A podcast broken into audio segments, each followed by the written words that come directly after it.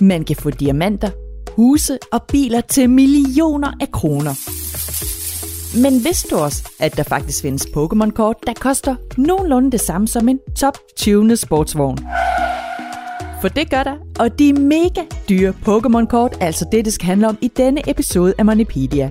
Podcasten, hvor du kan få svar på alt det, du gerne vil vide om penge. Hej, jeg hedder Vigo, og jeg er 8 år. Jeg vil gerne vide, hvad det dyreste Pokémon-kort i verden er. Ja, hvad er egentlig det? Vi har vist brug for en vaskeægte Pokémon-kender for at få svar på lige præcis det spørgsmål. Jeg hedder Vagn Christensen. Jeg er 46 år, og øh, jeg har øh, en kæmpe passion for Pokémon-kort, og det har jeg gjort til min øh, beskæftigelse, så har startet en webshop, som hedder pokemons.dk. Der der sælger vi en masse Pokémon-kort, og også har en masse viden om det, som vi prøver at give videre på rigtig mange forskellige måder. Vagn er altså vild med Pokémon-kort, og ved også helt vildt meget om dem. Og netop på grund af sin kæmpe interesse for Pokémon-kort, så fik Vagn på et tidspunkt også købt noget ret så dyrt. En og alene for at få fingrene i nogle helt bestemte kort. Som samler, sådan, så den mærkeligste ting, jeg har købt, det er et Anders Sandblad. Fordi i 2006, der blev der udgivet et Anders Sandblad, hvor i der var to Pokémon-kort i. Og øh, det her Anders Sandblad, det har jeg længe kigget på og længe været efter. Og det kom jeg simpelthen til at købe sidste år. Og når jeg siger kom til, så var det fordi, det kostede lidt mange penge. Øh, faktisk 4.000 kroner for et Anders Andblad. Altså cirka 100 gange så meget som et almindeligt Anders Sandblad, som du kunne købe ned i kiosken, vil koste. Nå, men vi skal tilbage til det, det handler om, nemlig Vigos spørgsmål. For Viggo vil jo gerne vide, hvad det allerdyreste Pokémon-kort i hele verden egentlig er. Det er simpelthen et af de bedste spørgsmål. Det er også et spørgsmål, der jo både er nemt og svært, fordi øh, det kan jo ændre sig i morgen. Men for lige nøjagtigt et år siden, der blev der solgt på auktion i USA et First Edition Base Set Charizard kort, som var blevet graded, og det blev solgt for 369.000 dollars. Og det er lige over 2 millioner, 2,2 millioner kroner for et enkelt kort. 2,2 millioner kroner kostede altså det dyreste Pokémon-kort. Et kort med Pokémon-figuren Charizard, som er en orange, ildspidende drage. Og for samme pris vil du i øvrigt kunne købe ca. 150.000 sodavandsis. Eller gå i biografen og se en film flere end 25.000 gange. Men hvordan kunne et enkelt Pokémon-kort så egentlig ende med at blive så mega dyrt? Når vi snakker Pokémon-kort og høje priser, så er det jo i det øjeblik, at et kort, at der er meget, meget få af dem, det bliver så højt, fordi der så er mange, der gerne vil have det. Og lige det her kort her, det er, det er det eneste, der er blevet graded i det her 10 ud af 10. Så det kort er der er rigtig mange, der vil sidde og have, og derfor ryger det op i sådan en pris. Så når der ikke er ret mange af et bestemt kort, men mange mennesker omvendt gerne vil have fingrene i det, ja, så bliver kortet altså endnu mere eftertragtet og bliver derfor også endnu mere værd.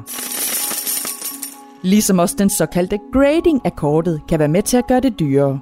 Men hvad betyder det så egentlig, når et Pokémon-kort har en grading?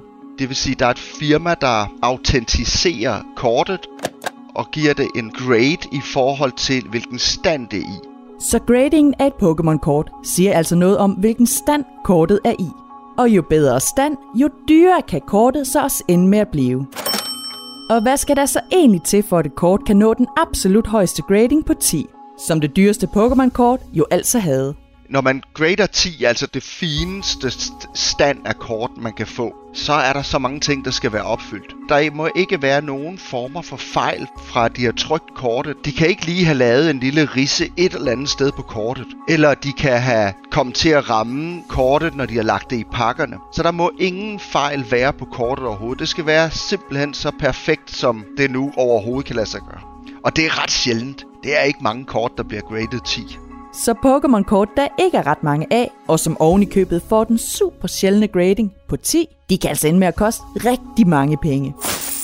Og mens det på den ene side jo lyder rimelig nice med et sjældent kort i sin samling, så er det på den anden side altså også sygt mange penge, man skal have op af lommen. Så spørgsmålet er jo så, hvem der egentlig køber Pokémon-kort, der kan blive så dyre.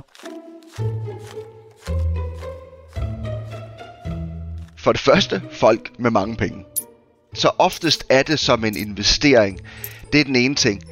Ellers så er det nogle af de her samlere, som simpelthen bare gerne vil have dem i deres samling. Der er nogle samlere i verden, som har rigtig, rigtig mange øh, af de her dyre kort, og som bliver ved med at samle dem. Og det gør jo også, at når der er nogle af dem, som har lidt mange penge, som går ind og begynder at købe de her ting op, så gør det også, at priserne stiger. Og nu vi er ved priser, der stiger, så har Bavn også et bud på et kort, som måske kunne snuppe førstepladsen som det dyreste kort nogensinde.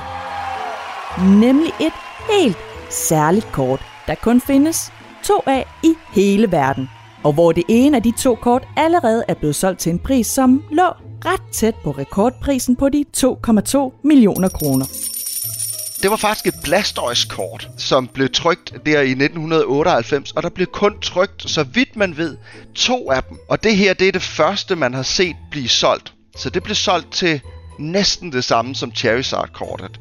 Altså et kort, som ikke passer ind i en serie, men som er lidt specielt, fordi der kun er lavet de her to kort af. Og det blev faktisk også graded, men det blev kun graded 8,5. Altså ikke 10 ligesom Charizard-kortet. Så hvis nu det her kort findes en eller anden dag, graded i 10, det andet kort, så tror jeg, at det bliver solgt for mange flere millioner end 2,2.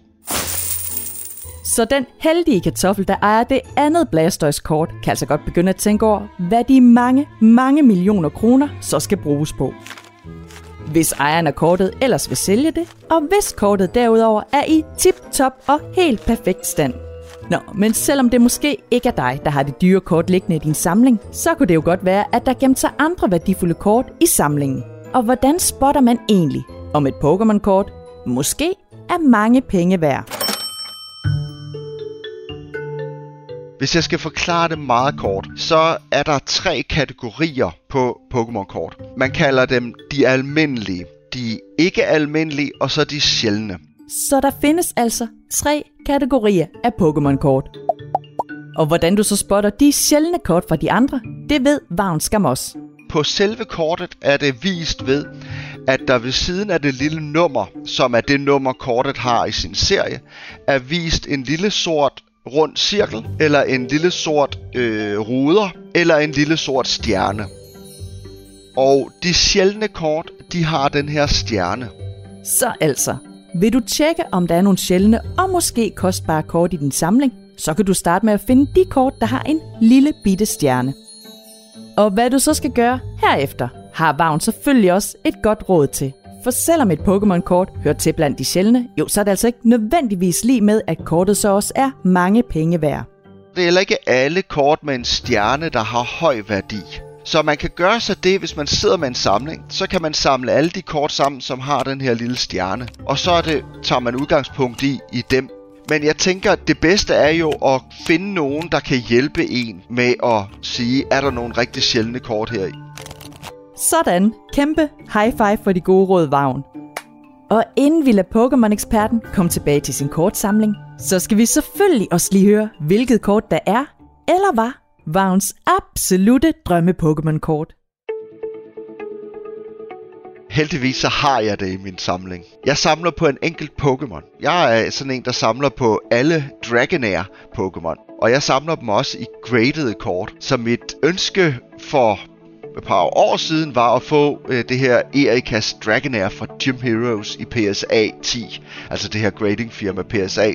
Og det har jeg faktisk fået. Det jeg så går efter nu, det er at få det samme kort i alle mulige forskellige grades det er jo det fantastiske ved at være samler af Pokémon-kort, at der er så utrolig mange forskellige måder at samle på. Og man kan også ændre det hele tiden. Så det kan godt være, at jeg samler på Dragonair i dag. Øh, det vil jeg blive af ved med altid. Men måske om fem år, jeg finder noget nyt, jeg synes er virkelig fedt at begynde at samle på. Og med det ved du altså nu alt om mega dyre Pokémon-kort og om hvad du skal kigge efter, hvis du vil tjekke, om du måske har et kort, der kunne være mange penge værd. Og husk så også, at hvis du, ligesom Vigo, også har et pengespørgsmål, som du gerne vil have svar på, så skal du blot sende det til os i en mail på moneypedia Og du kan spørge om lige det, du vil, så længe det altså bare handler om penge. Tak for nu, og tak fordi du lyttede. Podcasten er produceret af Go Little for Pengeskyen, Danske Banks familieunivers.